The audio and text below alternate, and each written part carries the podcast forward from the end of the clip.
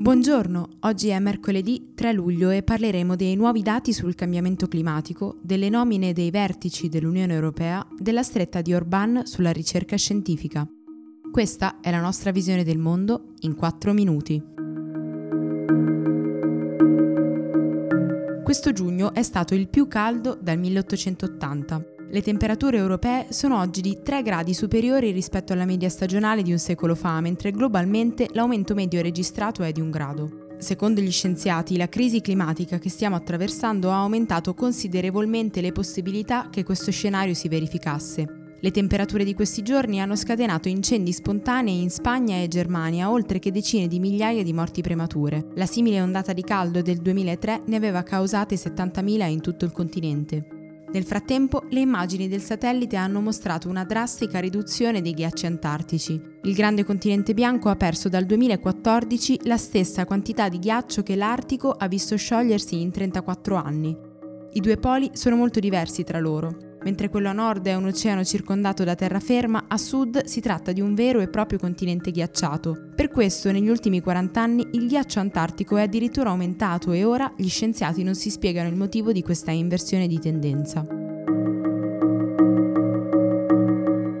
Dopo la fumata nera di lunedì e le lunghe ore di negoziati nella giornata di ieri, il Consiglio europeo a Bruxelles ha nominato l'attuale ministro della difesa tedesco Ursula von der Leyen come nuova presidente della Commissione europea. Von der Leyen è un esponente del Partito Popolare e ha messo d'accordo l'asse Merkel-Macron con il governo italiano e il gruppo di Visegrad. Il primo ministro uscente del Belgio, Charles Michel, invece, sarà la nuova figura alla guida del Consiglio europeo. Ieri il Parlamento ungherese ha approvato una legge che pone sotto il controllo del governo l'Accademia ungherese delle scienze, la principale rete di istituti di ricerca del paese. I dipartimenti dell'ente, noto come HAS, saranno vigilati da un comitato speciale di 13 persone, le cui nomine saranno divise tra HAS ed esecutivo. Il capo della commissione avrà un ruolo decisivo e sarà eletto direttamente dal ministro dell'innovazione. Non sono quindi bastate le numerose proteste degli scienziati che dall'inizio dell'anno hanno cercato di opporsi a una decisione che a loro parere mette in pericolo la ricerca stessa. La deputata statunitense Alexandria Ocasio-Cortez ha fatto visita a un centro di raccolta dei migranti di El Paso, Texas, per poi denunciare le orribili condizioni che ha riscontrato. Li hanno messi in una stanza senza acqua corrente e hanno detto loro di bere dal VC, ha riportato.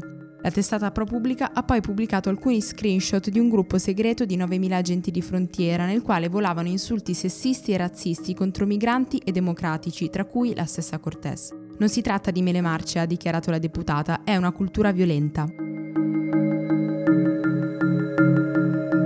Secondo Trump, le guerre commerciali fanno bene all'economia statunitense. Così, dopo aver imposto dazi su acciaio e alluminio europei e aver raggiunto un'apparente tregua con la Cina, ha deciso di rilanciare sul cibo. Il presidente degli Stati Uniti ha infatti minacciato l'introduzione di nuovi dazi su prodotti alimentari provenienti dall'Europa per un valore di 4 miliardi di dollari.